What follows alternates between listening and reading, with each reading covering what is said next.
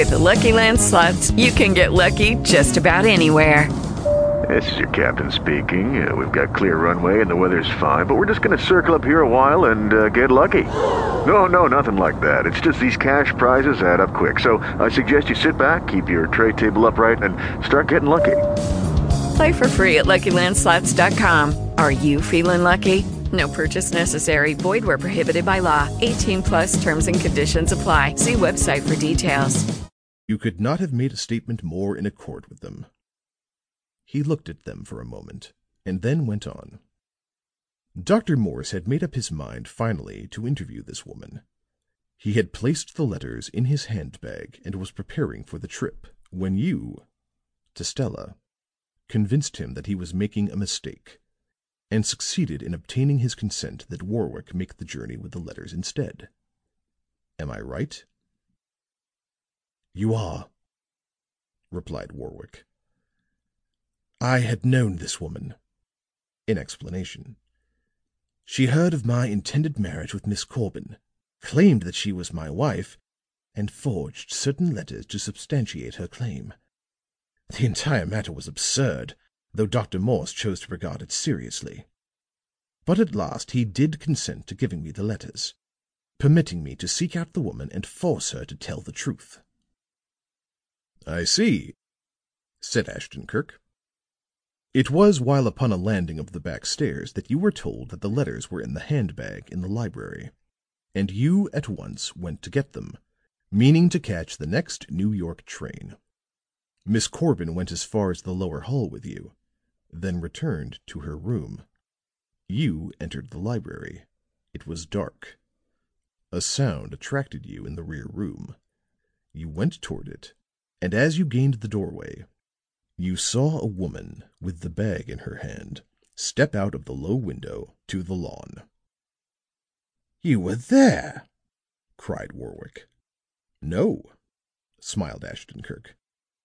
"Some of the things which I have told you were seen or heard. Others I have gathered from signs. I have merely connected all of these by reasoning out what must have occurred to bring about the results that followed."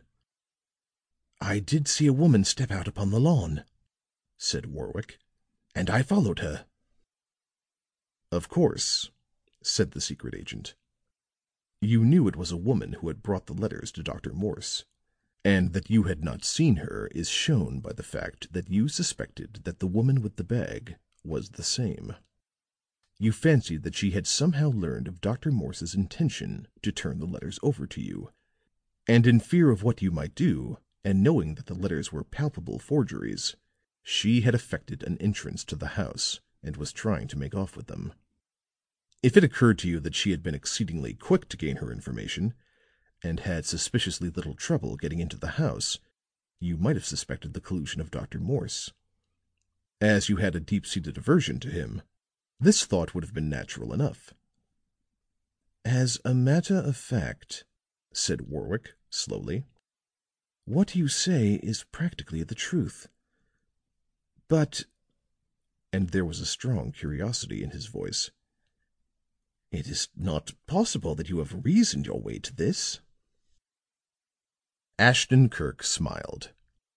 "Most things to which we are unaccustomed seem difficult," replied he. "This particular conclusion was arrived at very simply. It is based upon the fact that you did not give an alarm. Had you thought the woman was a housebreaker, you would not have contented yourself with taking the bag from her and watching her make away." And as young Warwick was staring deeply struck by this explanation, the secret agent continued: "But tell me, what made you re enter by the window after she had gone?" "To have an understanding with Dr. Morse. But I got no further than the back room when I changed my mind. That would wait, but the railroad wouldn't. If I became involved in a quarrel with him, I might miss the train." "Ah!" I saw your tracks upon the window sill, showing that you had gone in that way as well as come out. But your reasons puzzled me.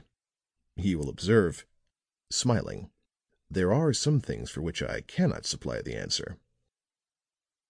"I passed around the back of the house just as the newspapers said," spoke Warwick, "and leaped the fence. I did this to save time. I had no idea what the hour was, and did not wish to be late." "It was then that the Japanese saw you," said Ashton Kirk. "Okiu sent one of his men to follow you, thinking something was in the wind. It was this man who was afterward found dead in your room at the New York hotel." "He got into the room during my momentary absence," stated Warwick, who now seemed not at all backward in rendering help.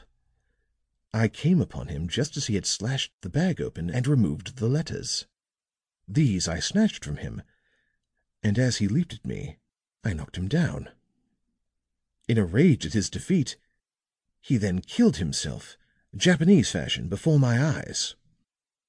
Knowing that I should be held for an explanation of this, and not wishing to become involved in a delay at that time, I managed to slip from the hotel without being seen. Later I saw the account of Dr. Morse's death in the newspapers, and learned that my sudden and secret departure had caused me to be suspected. But I determined not to make my whereabouts known until I completed the business which took me to New York. This I did very effectually after I found the woman I had sought. Then I returned." "First," said Ashton Kirk, "you communicated with Miss Corbin, made certain arrangements with her on the telephone, and then paid a visit. You had probably recognized the Japanese of the hotel room as one whom you had seen about Okiu's. This had aroused a suspicion in you that probably Okiu knew more of certain things than any one else." "What you have said is quite correct," said the young man, composedly. "First I intended making an open visit to the Japanese, and made my way to his house for that purpose. But I saw you entering at the front door and changed my mind. Miss Corbin had spoken of you with some suspicion over the telephone. I thought it best to take no chances, and at the same time I wanted to learn more about the Japanese and your apparent intimacy with them. So I entered secretly from the rear of the house. However, I had not gone further than the first floor when I came upon you in the dark." Ashton Kirk laughed and touched the patch of plaster with a finger tip. "You strike a sharp blow," he said.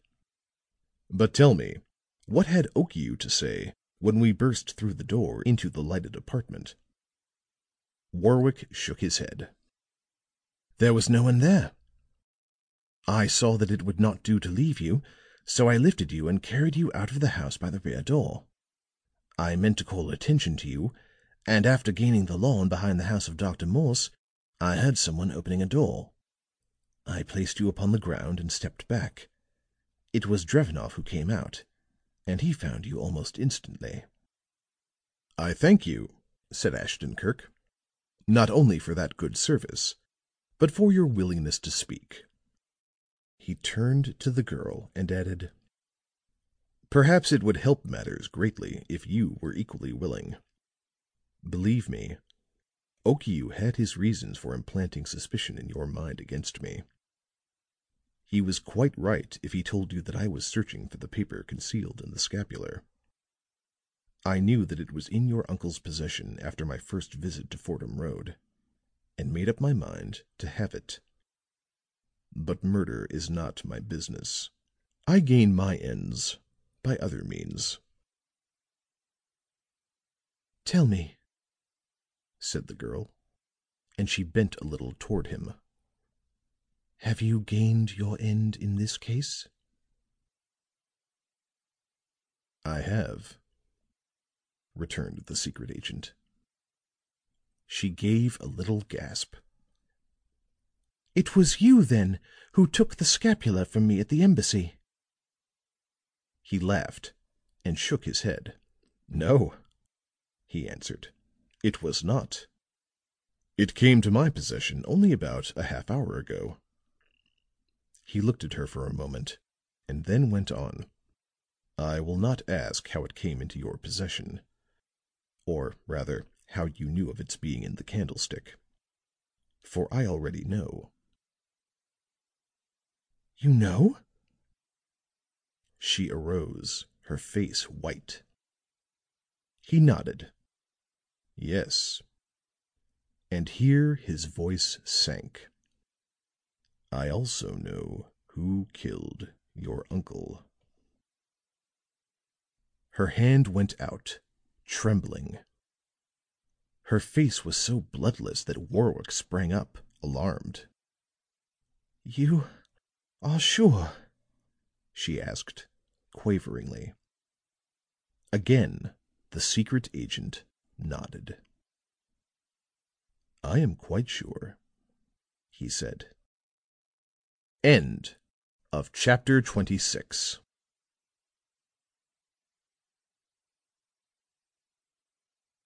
With the Lucky Land slots, you can get lucky just about anywhere.